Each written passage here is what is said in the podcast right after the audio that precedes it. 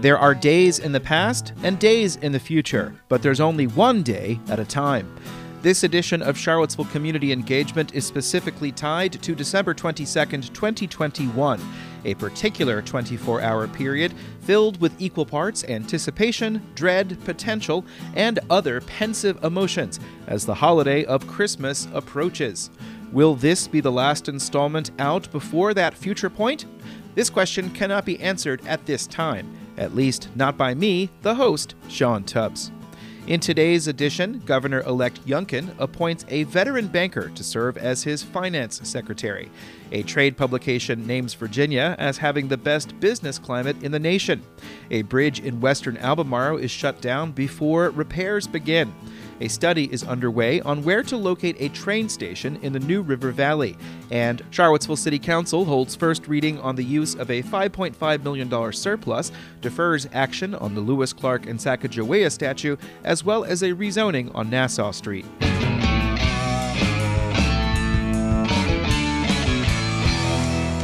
Today's first Patreon fueled shout out Code for Charlottesville is seeking volunteers with tech data, design, and research skills to work on community service projects. Founded in September of 2019, Code for Charlottesville has worked on projects with the Legal Aid Justice Center, the Charlottesville Fire Department, and the Charlottesville Office of Human Rights. Visit codeforcville.org to learn about those projects. The Virginia Department of Health reports another 5,972 new cases of COVID 19 today, and the percent positivity for PCR has risen to 10%. Today's case number is the highest it has been since the last week of January. The highest one day total of the pandemic to date is 9,914, recorded on January 17th. On this day a year ago, there were 3,591 cases reported. 109 of today's cases are in the Blue Ridge Health District.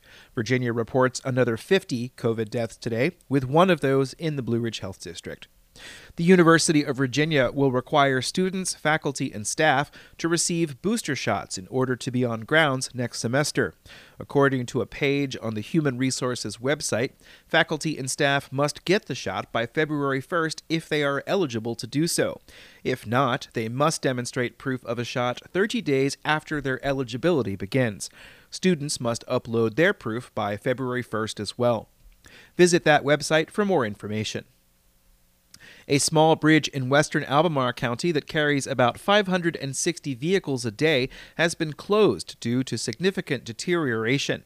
Engineers with the Virginia Department of Transportation have been inspecting the bridge on Burchs Creek Road across Stockton Creek due to known concerns and have decided to close the road until repairs are made.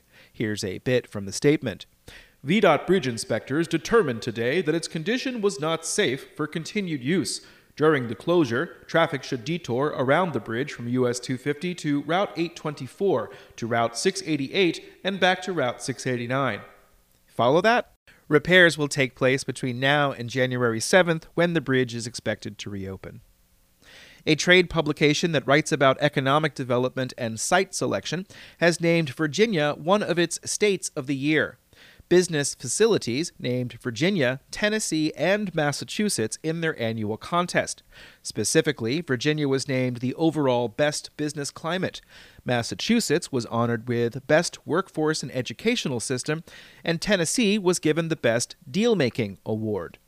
A press release in advance of their next publication states that Virginia was selected because of the steps many economic development councils in the Commonwealth, both local and statewide, are taking to make the area more attractive. The release cites the state's low unemployment rate, successful workforce development programs such as the Virginia Talent Acquisition Program and Fast Forward Virginia.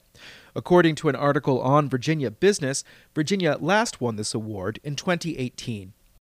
For the third day in a row, Governor elect Glenn Youngkin has named a member of his cabinet. Stephen Emery Cummings will be the next Secretary of Finance.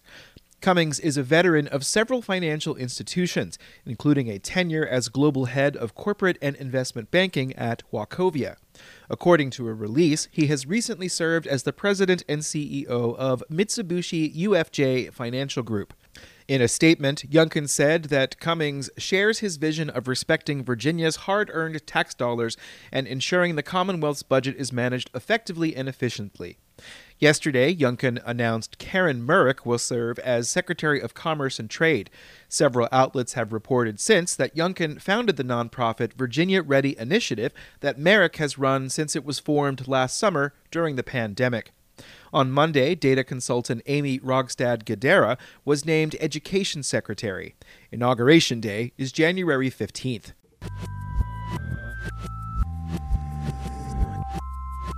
The Virginia Passenger Rail Authority has launched a website for a feasibility study for where to locate a train station to serve the New River Valley. Earlier this year, outgoing Governor Ralph Northam announced an agreement with Norfolk Southern to extend passenger service from Roanoke to the valley for the first time since 1979. The state of Virginia will purchase 28 and a half miles of track from Norfolk Southern. The feasibility is examining four locations. A community meeting will be held sometime this winter, and an initial survey is available. There's a link in the newsletter. Go back and listen to the May 6th, 2021 installment of this podcast to hear a segment from when Northam signed legislation authorizing an authority to raise funds for the future station. There's also another study underway to determine if Amtrak service should stop in Bedford. That's between Lynchburg and Roanoke on the Northeast Regional train that comes through Charlottesville. You can go back and listen to that, too.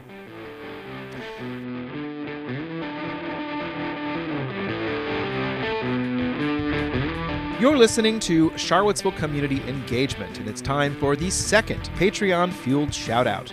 The Plant Northern Piedmont Natives campaign is an initiative that wants you to grow native plants in gardens, public spaces, yards, and farms in the northern Piedmont.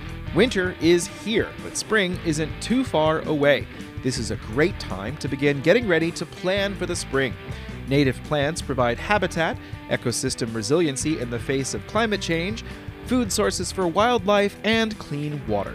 Start at the Plant Northern Piedmont Natives Facebook page and tell them that longtime Patreon supporter Lonnie Murray sent you.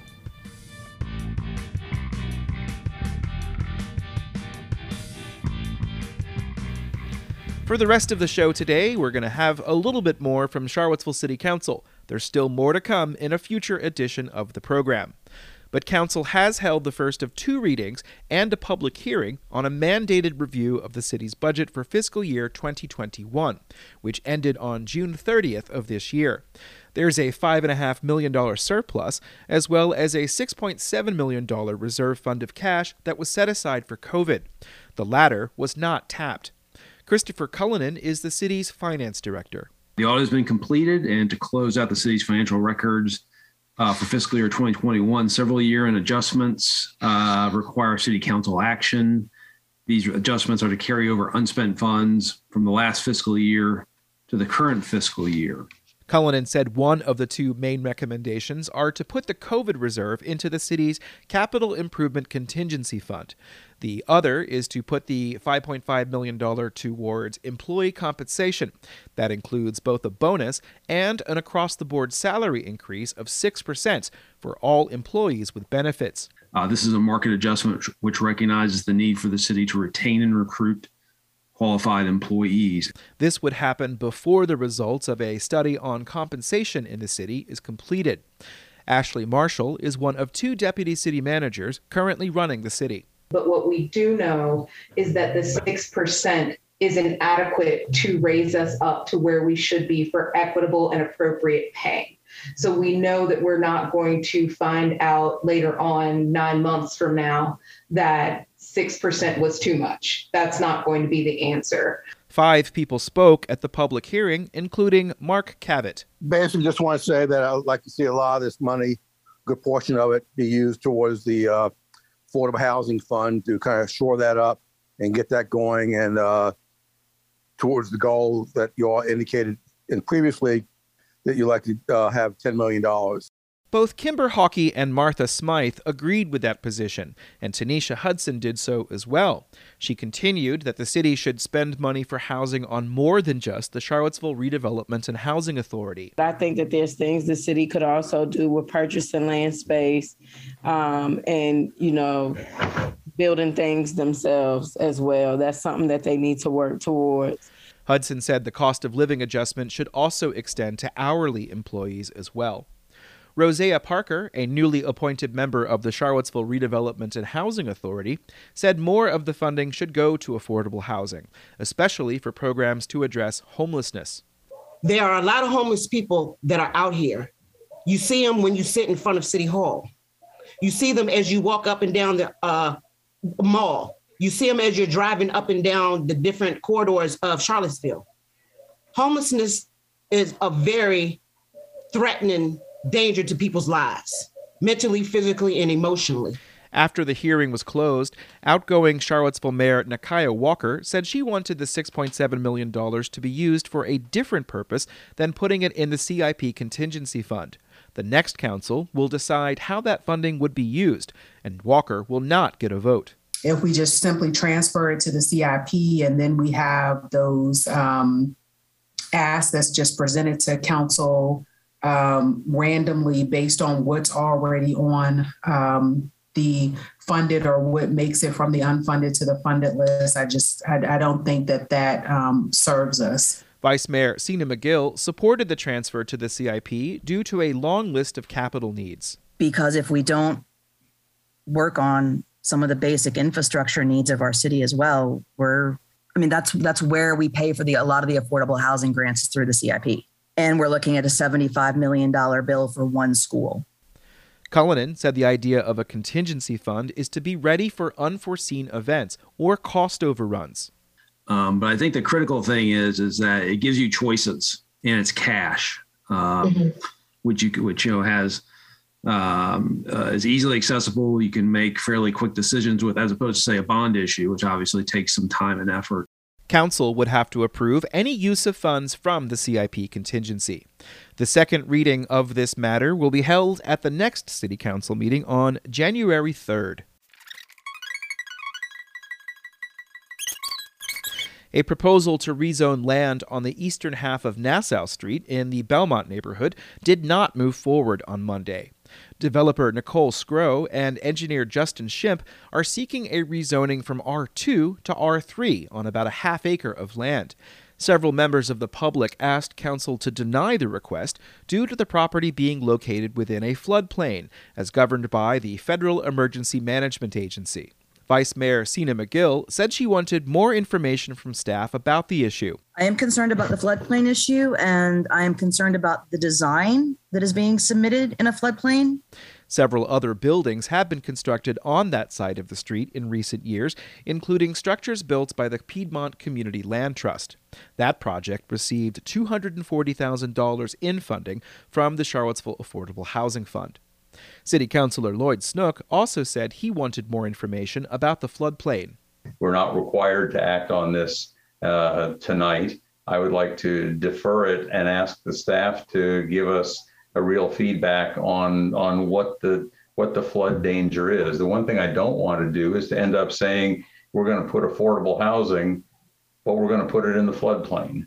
In recent years, Shimp successfully petitioned FEMA to lower the elevations shown in the floodplain map by four feet. Tony Edwards is a development services manager in the city's public works department. The foundation for a building must be above where FEMA establishes the 100 year floodplain. This is the basis that we need to use because we follow the, the same methodology that FEMA um, provides. And this is what's been approved through FEMA's. James Freas, the city's director of neighborhood development services, also weighed in. We know the floodplain legally has been defined where it is now based on the amended flood maps in the process that Mr. Edwards described. So that's legally, that's the location of the floodplain. Um, and that defines the elevation at which the building has to be built. Um, in terms of what can happen in an actual flood, that we can be less clear about, right? That's that's that's less predictable. Freas said the question before council was the appropriate density at the location. By right structures could still be built. One new structure in the 900 block, constructed in 2018, is built on stilts to raise it out of the floodplain. Snook wanted more information. I'd like to have more expertise than I can bring to bear, take a look at it and tell me whether I'm all wet. Pardon the expression. Shimp said any further review would prove his assertion that building in the location would be safe. He agreed to the deferral, and the item will come back at the second council meeting in January. Outgoing Mayor Nikuyah Walker said she would have voted against the request.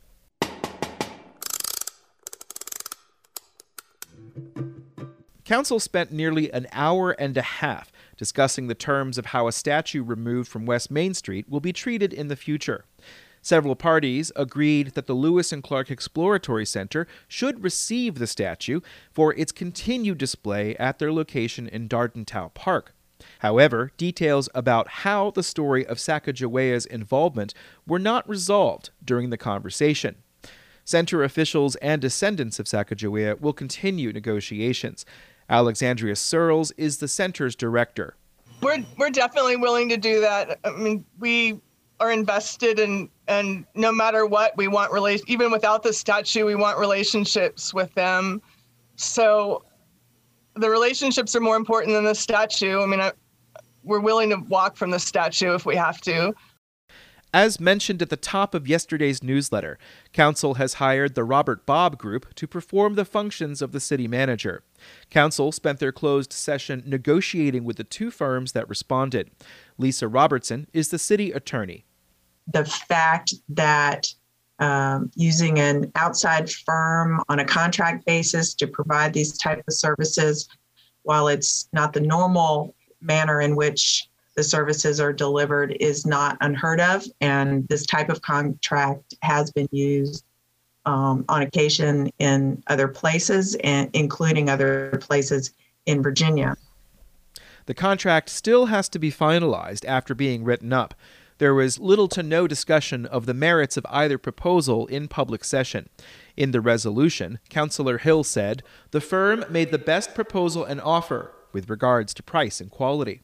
Walker abstained based on a sense that Council should not vote to award the contract until it has been written up.